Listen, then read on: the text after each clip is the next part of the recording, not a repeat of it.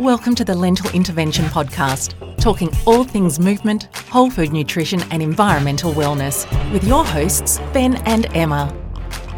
Hello and welcome everybody to episode 20 of our uh, podcast. My name is Ben Alderberg, coming to you from Auckland, New Zealand, and as always, uh, Emma Strutt from Queensland. I, I started there because I believe you're not in Boonah, but you're house sitting, or you're still in Boonah. Where are you at um, at the moment, Emma? Sitting north side of Brisbane. okay, so we'll call it Brisbane. So, uh, welcome to the show as always, Emma.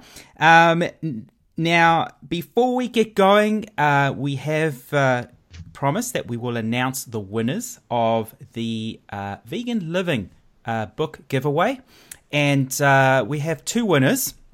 One is Beth with the handle on Instagram Eating Mindfully, um, who has been sharing a lot of really cool stuff with what she's been doing in terms of uh, uh, plastics, soft plastics, in terms of uh, reuse and recycling, etc. So well done to you, Beth. We'll send you a message, get your details, and get a book sent out to you. And uh, the handle Blanchard, Blanchard, not sure. Um, uh, you put a really nice review. Thank you very much on Apple Podcast. Uh, probably about a week ago. Now, because we can't reach you, please reach us. So whether it's through Facebook, uh, Instagram, or even an email directly to us, admin at thelentilintervention.org. Send us your details, and we can also get a book sent out to you. So thank you very much for entering that competition. And uh, without further ado, Emma, straight into it. Uh, who's our next guest? All right, so today we're joined by James Wilson, who for 40 or so years was a typical Kiwi sheep and beef farmer eating a pretty standard diet. However, he's now living a whole food plant based lifestyle after experiencing some personal health scares. And he's also written two books, so he's a very busy man um, Plant Paradigm and Losing the Silver Spoon. He's a fascinating man with a fascinating story. So, James, we'll bring you on. Thank you so much for joining us today. Oh, thank you for having me. Now, James, uh, I have got a copy of your book in my hand. It's uh, it's a nice, uh, I call it old school style pocket sized book. Um, really nice to handle. Uh, fantastic book, and uh, we're talking about the plant paradigm, of course. And uh, yeah, to kick off, before we get straight into the book, tell us a little bit about yourself, your background. As as Emma mentioned, a typical Kiwi sheep and beef farmer. Um, third, fourth generation farmer, I believe, in the top of the South Island. Is that correct?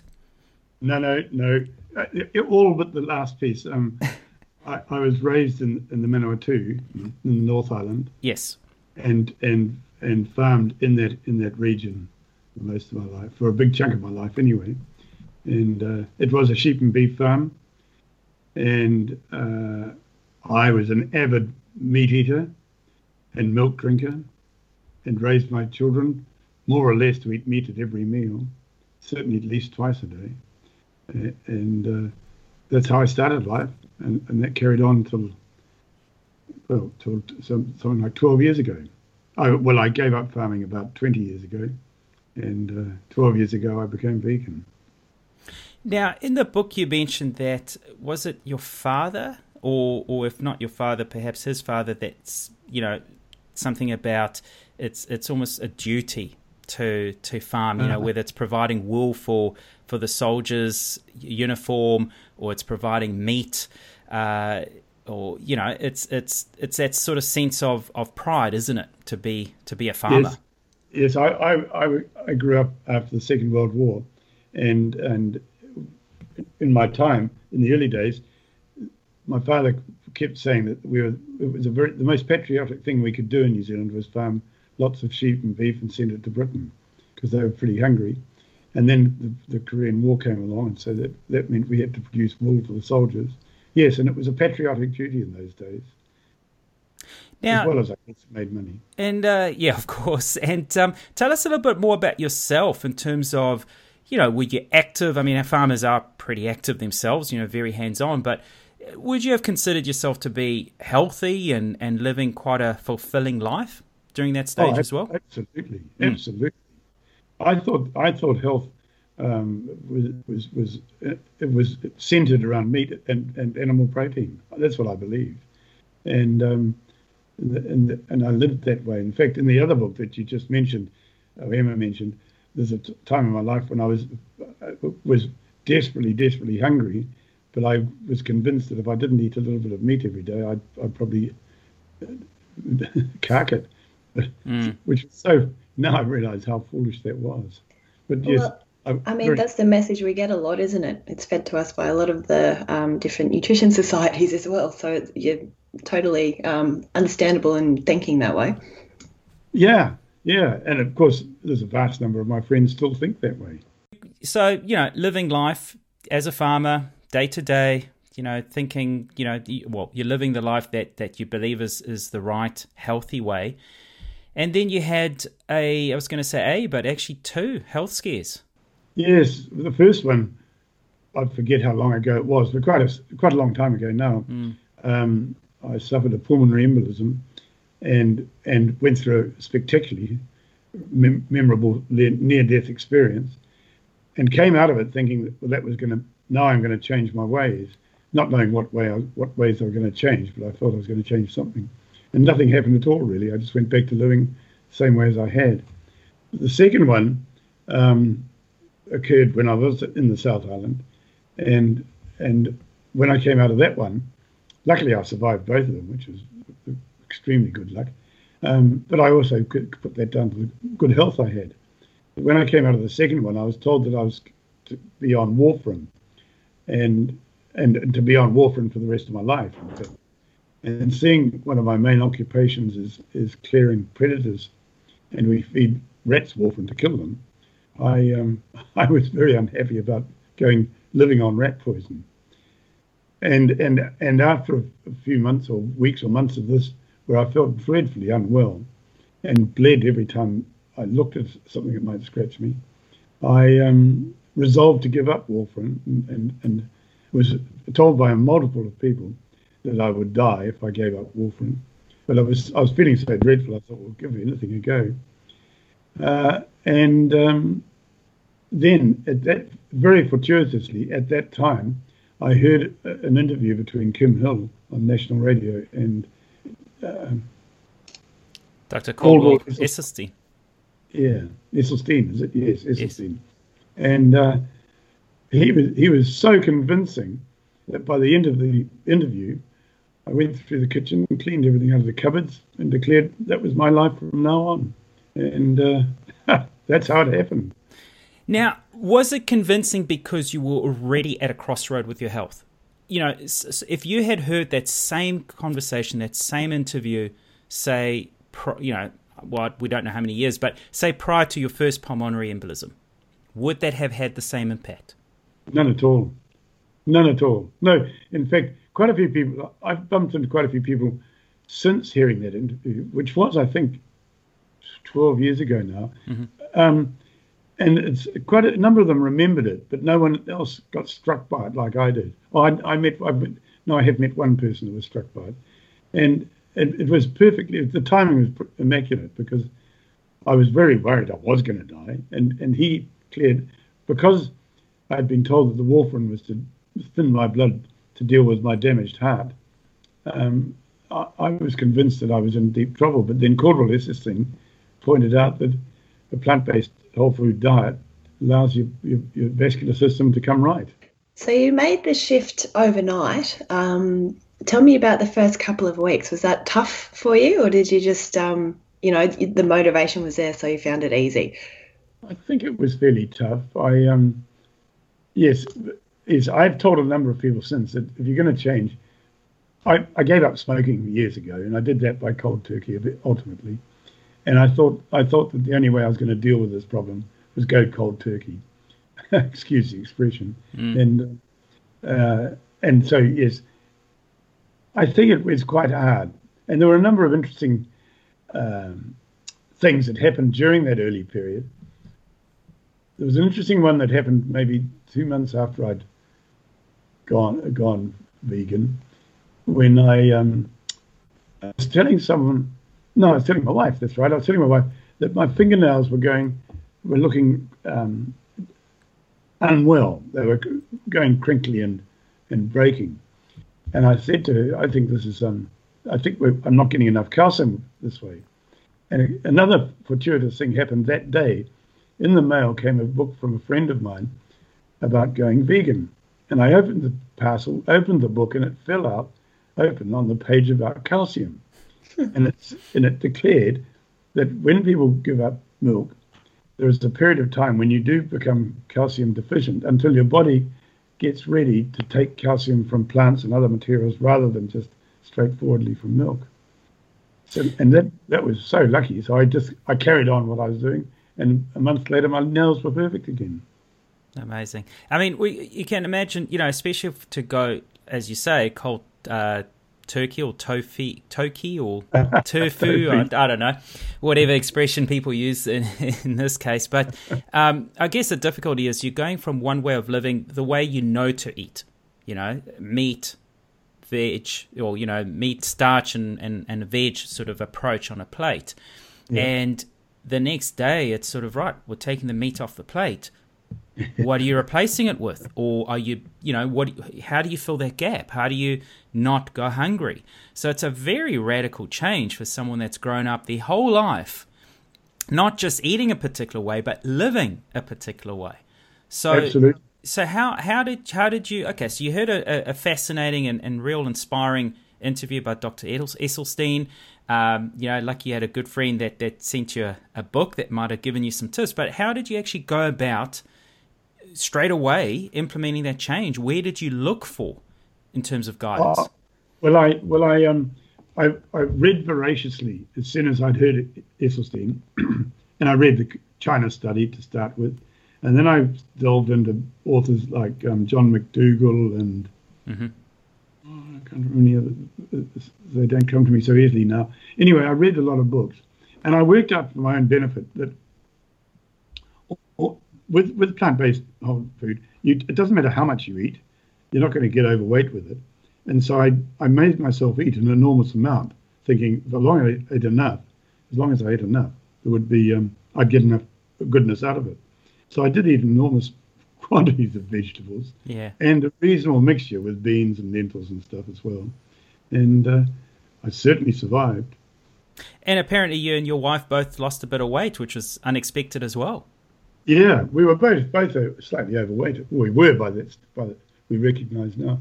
We yeah. both lost about twenty percent of our life weight. Wow. Uh, it, it, over the first sort of three or four months, uh, but that didn't hurt. That didn't concern us particularly. Uh, although people, the non-believers said we were wasting away, but we felt fabulous. Of course they would. And and how did that? So whilst you're going through that change, how is your mindset around? what you're actually doing as a farmer. You know, when when did that start coming into play? Well, I hadn't. I wasn't farming in those days. That's, that's right. Good. Okay. I'd, I'd, I'd, sold the farm some some years prior, but I was still an avid meat eater. I was a fantastic customer at the local butchers, and um, so so I, I didn't I didn't have any conflict with the with the meat I was producing because I'm no longer producing meat. Right. That would have made it a lot harder do you think you if if you were still farming do you think how how you know have you ever thought about that sort of that whole what if scenario what if you were still a farmer do you think that might have uh, sort of made the, the, the, the lifestyle change that you under underwent more difficult or perhaps you may have resisted going down that path you know have you ever thought about that can i answer that in a slightly oblique way of course what i have discovered when i went when I went plant based, it was because of my health and nothing else. Yeah. Subsequently, and the reason that I wrote the book, I came to realize that there are three cornerstones to being vegan. And mm-hmm. the first one is human health. The second one is um, uh, environmental damage yes. caused by growing and eating meat. And the third one is cruelty to animals. Now, as a farmer, I had no idea that we were being cruel to animals. We, I'd just been brought up to treat the animals the way everyone else had treated them. But now that I'm where I am now, I could never be a farmer now because the, the cruelty we subject to animals is just horrific. And and and so I guess if if I'd still been a if I'd still been farming and became vegan, I think within short order I would have probably sold the farm anyway and given up farming But I had never thought of that before now. Yeah. Because yeah, you you do cover the, the, the those three aspects, and in fact, I quite like how you actually in the book you actually say there's a fourth reason to being a vegan, and that is the joy of of uh, the joy in being a vegan, which I quite like that because it feels like it's a sense of you know you're acting responsibly. You're acting responsibly towards your health. You're acting responsibly towards uh, other sentient beings, so the animals, um, and of course, as as there's a lot of publicity going around this now, and a lot of action being needed, is is the state of our of our planet.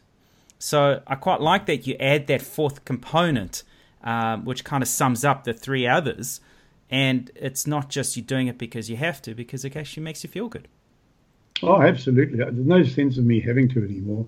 Um, there's a strange phenomenon now, whereas in the old days, if I was um, milking a cow or collecting hens' eggs or, you know, cutting up some meat, I'd start salivating at the thought of eating it. Now, if someone hands me a bunch of spinach, I start salivating, which I would have never done in the past. so it's a real pleasure to be a vegan. Yes. So what? So what actually did inspire the book, Plant Paradigm? Oh, um, well, I read so much about it, and I, and I was I still fail to communicate adequately to so many of my friends as, as to the value of being vegan, mm. and um, and I sort of got fed up with it really, and uh, and for the three reasons, I think that farming's out of date now for a variety of reasons, including the ones that they're under threat from what I call fake meat and fake milk, and and so that they, they don't recognise that there's a tsunami coming over the hill and and I wanted to warn people about that. I wanted to warn all my friends and anyone who read the book that there's a way of staying alive without resorting to pills and potions, and and and being fit and healthy. and um, and and like everyone else nowadays, I recognise that the damage being done to the unnecessarily to the environment, and that's not just the global warming and things, but the desperate de- destruction of the biodiversity in New Zealand I think equates to the Amazonian disaster, but on a smaller scale. Oh, hundred percent. I, I, I wanted to publish a book with the idea that I might throw it down on different di- people's dining tables and say, "For God's sake, read read this." Mm-hmm. So, um, how's the reception been with all the friends so far? Well, with my with friends around here that have watched over the last 10, 12 years, they've now become quite benign to it. So they sneak away and eat their own meat in their own place. But they're quite happy to come and eat my food at my place. And more and more uh, uh, preparing vegan dishes, or at least dishes that I can eat the veg- vegetable parts of, parts of the menu um, when I go to their places. Whereas in the early days, they were they totally rejected that. So I guess I'm winning.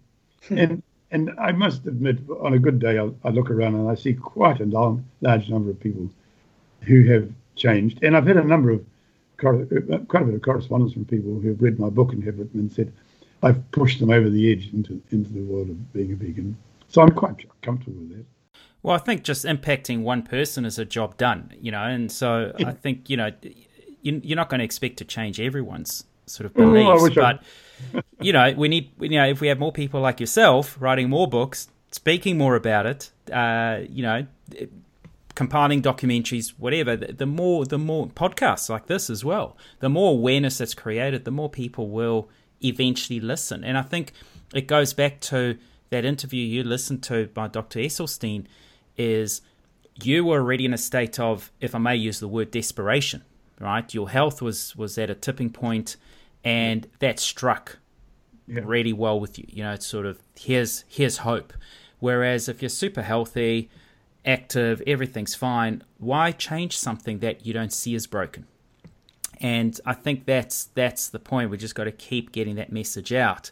Um, and for those of the listeners that are interested in, in in purchasing this book, which I highly recommend, super easy to do. We'll put a link in the show notes, but it's plantparadigm.com get on the website and you just click on the tab purchase and you get yourself a copy of this amazing book. Now, in the book, um, I haven't gone through the whole book yet because I haven't had a chance, but there's one thing I really liked in there that puts a lot of perspective in terms of a lot of people that say, you know, why we need meat. And there's a, um, I guess, a clock that uh, you reference to that, that depicts the past million years and shows at the beginning or near the beginning the invention of fire and how long it took before we had I guess spears and arrows and so on to hunt animals, and also the relation with development of the brain, etc. And, and I haven't, I've never seen that kind of perspective put depicted that way. But I think that you know you, you really choose some some really interesting angles to demonstrate why you know we should be eating the way we we think we believe is the right way, which is a whole food plant based diet. Thank you for that. I put a I put months of work into trying to work out how I could, um, in broadest terms, show, describe what is now shown as that clock face. Mm. And um, whilst the details might be wholly um, inaccurate, the principle is, is, is, is absolutely right. And um, and it's a it's such a short span of our time on Earth as humans that we've actually been domesticating animals and eating meat it's um, it's it's quite ridiculous to think we were born to do that. We have been over the last ten thousand years. We definitely have evolved into animals that think we depend on meat. Mm. But but there's there's a there's so many plant based um, whole food advocates nowadays, and we're all thriving. So it's a complete lie that we have to have meat and milk. Absolute lie. Have you had much re- actual resistance from perhaps not just farming communities, but more, uh, you know, shall we say, commercial entities or anything like that? Having been a farmer yourself? Um, um, if you're allowed to answer that. well, I was just trying to put them into this perspective. Um, yes, I think an awful lot of industries are, feel like they're under threat if veganism took hold. I mean, yeah. look at the vast amount of uh, fertilizer that's brought into the country and poured on the land. And so there's all sorts of companies that are dependent on the on the agricultural industry as we know it now, that are, are working very hard along with the farmers to preserve the status quo. But in a more immediate case, it it's it staggers me how well. 12 years ago, it was almost impossible to walk into a, a, a restaurant and ask for a vegan meal. They just didn't understand it. And even today, um, I have to I have to I try, I do my best to choose the restaurants I'm going to eat in if I'm going to eat out to get a decent uh, plant-based whole food meal. Some of them are making a pretense of it, but it's it's it's not adequate. So so I guess the, the, the, even the restaurants are under threat. I think to change their ways. And a lot are changing. Um, you know, I think it's accelerating because, like you say, it's it's uh, you know they're starting to catch up. Um, it's from a commercial sense, there's certainly money to be made, and I think that's why a lot they don't necessarily understand the concept of veganism. You know, they'll call a dish vegan, but it'll still have cheese in it, for instance. Yeah, um, yeah, yeah. You know, they're trying to play catch up because they don't want to be left behind. Yet, I think there's still a bit more work to be to be done. But um, I just want to touch a little bit on the environmental side of things because having been a farmer yourself um, you know, there's an incredible amount of, especially for New Zealand. Uh, you know, we hear Dr. Mike Joy, who's very active in talking about the, the state of our of, of our waterways, so our mm-hmm. rivers, our streams, our lakes, etc. Um, I attended a uh, a really fascinating talk last week where Dr. Mike Joy was there, but there was uh, there were a few other individuals from um, uh, you know, that spoke about regenerative regenerative farming practices, um, and or you know versus this the intensive farming that we have here yep. in New Zealand, which is the biggest problem when it comes to either the leach, leaching of, of nitrates and uh, phosphorus and so on into our waterways. Um, as a farm or as a past farmer yourself, what you know, what do you think the biggest things are from a, an environmental point of view? The impact, and to add on to that, do you think regenerative farming practices can solve that, or do you think that's just a it's just a layer masking the the inevitable? Whoa. um, where to start? Well, first of all, within my book, there is a pay, there is some graphs produced by not by me, but I had permission to use them from a professor in Canada, Professor Mill, I think his name is. I haven't got it right in front of me. Anyway, those graphs are very, very indicative of one um, of the of the the fact that 10,000 years ago, the majority of vertebrates in the world were wild animals. Yes. And and a, and a tiny slither of the vertebrates were humans. Today, there is a vast number of humans by, by live weight. There is a much, much larger by live weight bunch of domesticated animals cattle, sheep, um, horses, goats, camels, dogs, cats, and, um, and a tiny sliver left of wild animals so that the, the wild animals are being completely replaced by by domesticated animals. I think it's about four percent wild animals. Four, yeah, four percent yeah. wild, sixty percent livestock, and thirty-six human. Yeah. So not a good ratio. yeah. Well, and, but the other point in there is there's a graph which shows the natural carrying capacity of the Earth, and that has declined over the last ten thousand years as we have cleared the jungle and bush and, and imposed domesticated animals.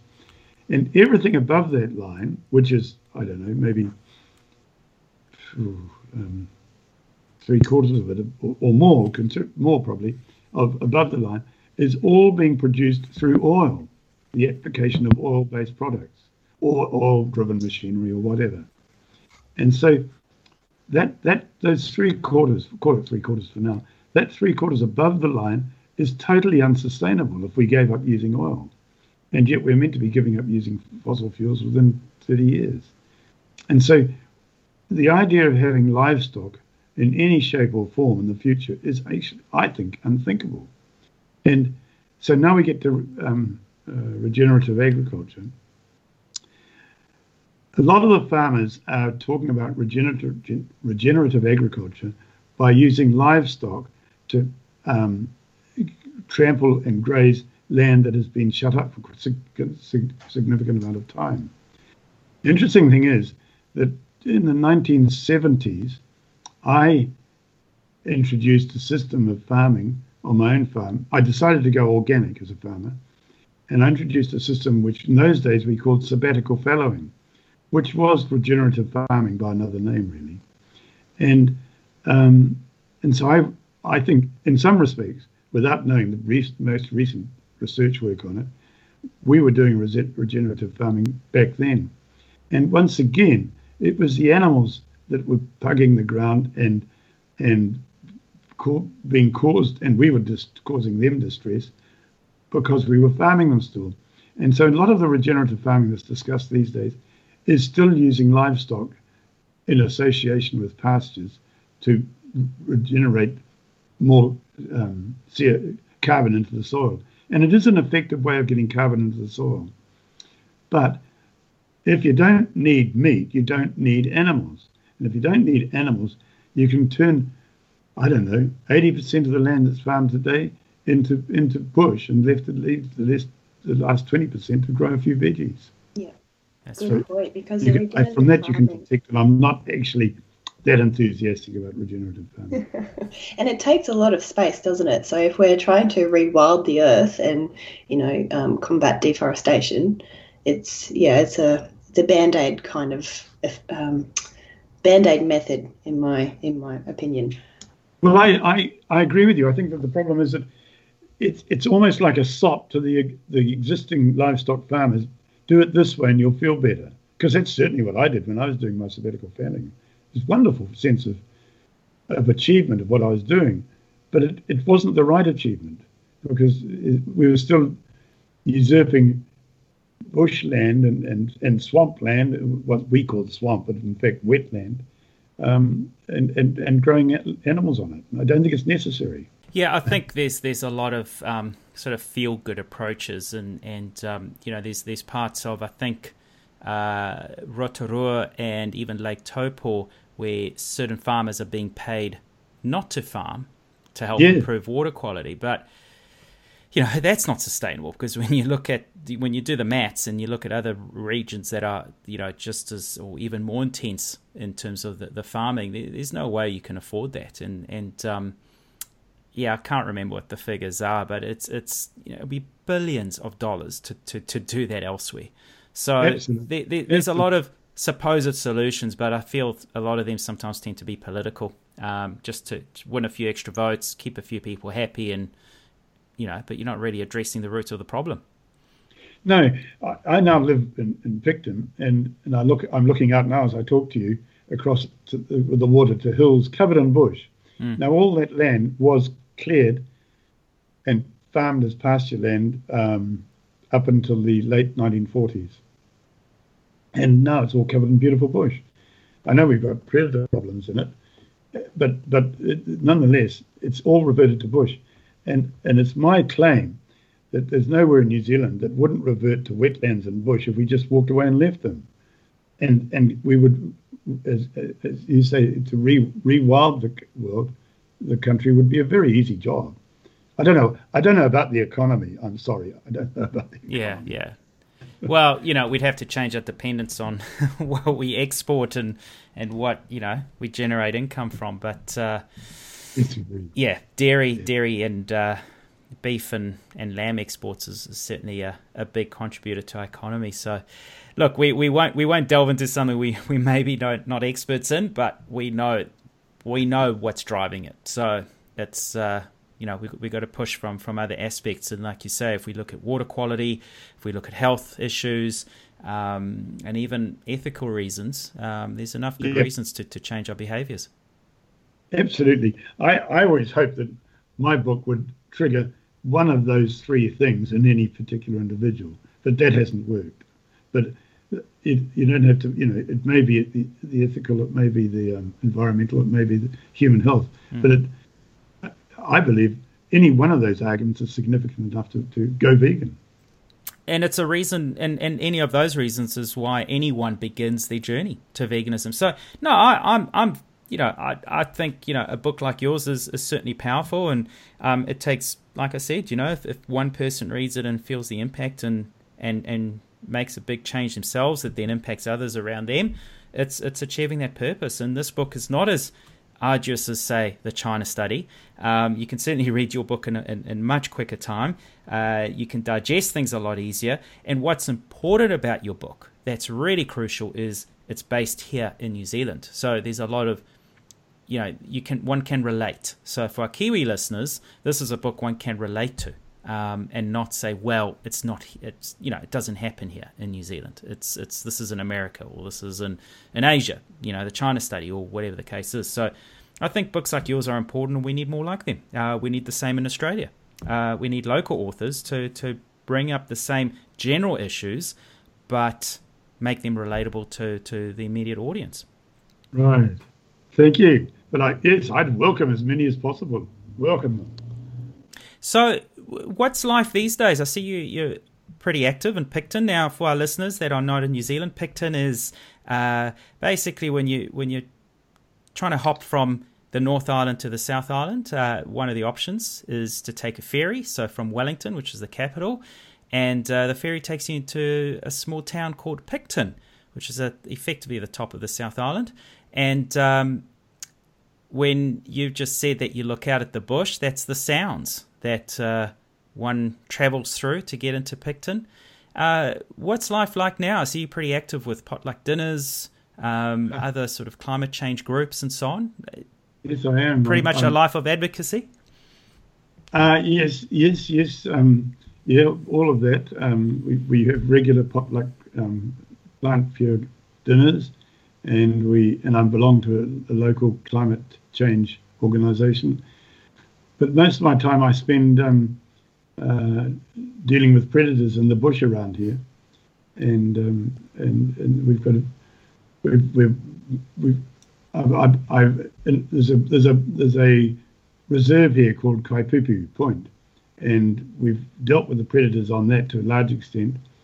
And now we've got another group that I've initiated called Picton Dawn Chorus, and we we're aiming to trap something like four and a half thousand hectares around Picton, in in around Picton, And know there's a terrible um, confusion about killing some rats and not other animals, but um, I've thought about it long and hard, and I'm so desperately keen to see the, the local bird life regenerated that I think it, the ends justified the means.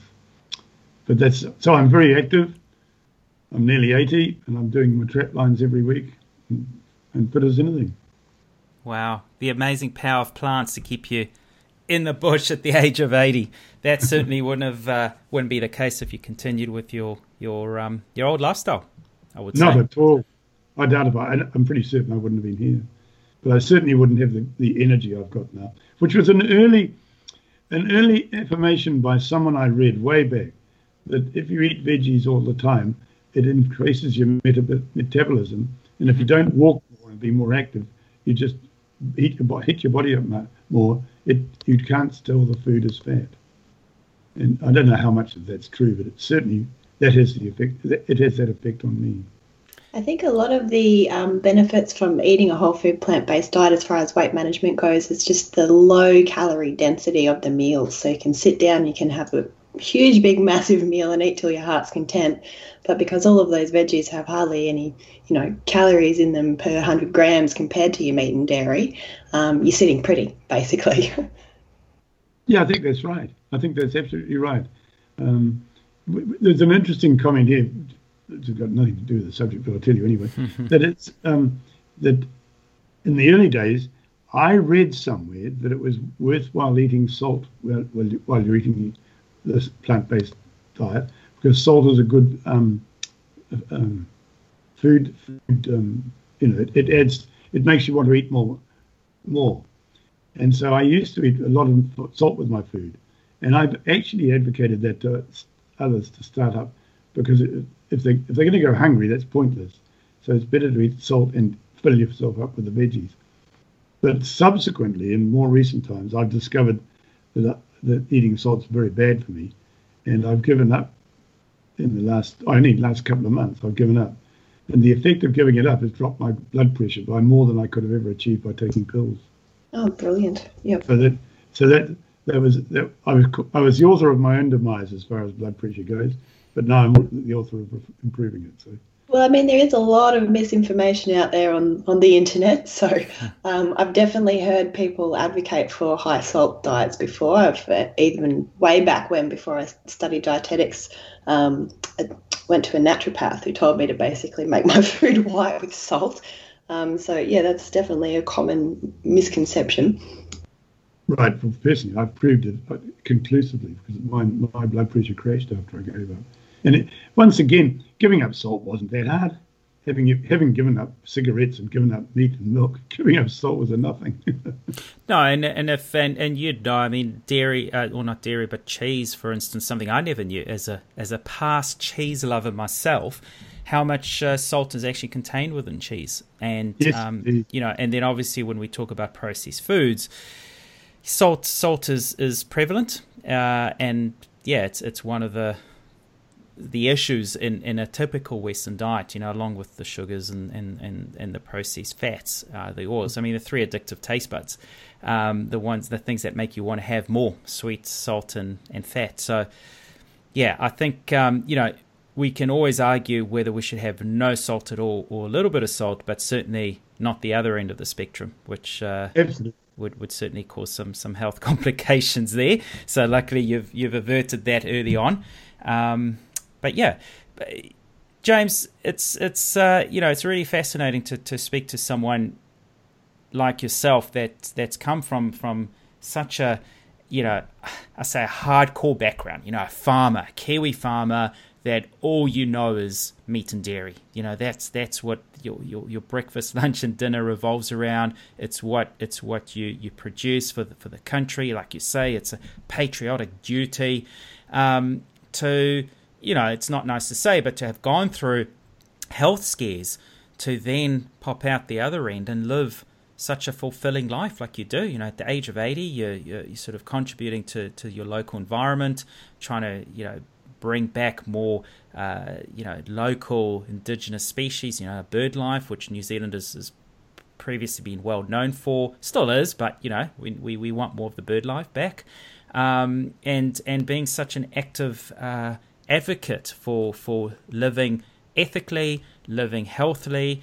Um, thank you so much. It's it's been really it's been really nice to have your story shared shared with us and, and our listeners. It's been a great pleasure. Thank you very much. I love talking about it. And again, to our listeners, I, I can only highly recommend this book. It's uh, it's it's you know it's a good read. Uh, Plant Paradigm. Uh, we'll again put the link at the website. Make sure you grab yourself a copy. And uh, again, thank you so much, James. Really appreciate it. Thank you for listening to the Lentil Intervention Podcast. If you found this interesting, make sure you subscribe and share it with your friends.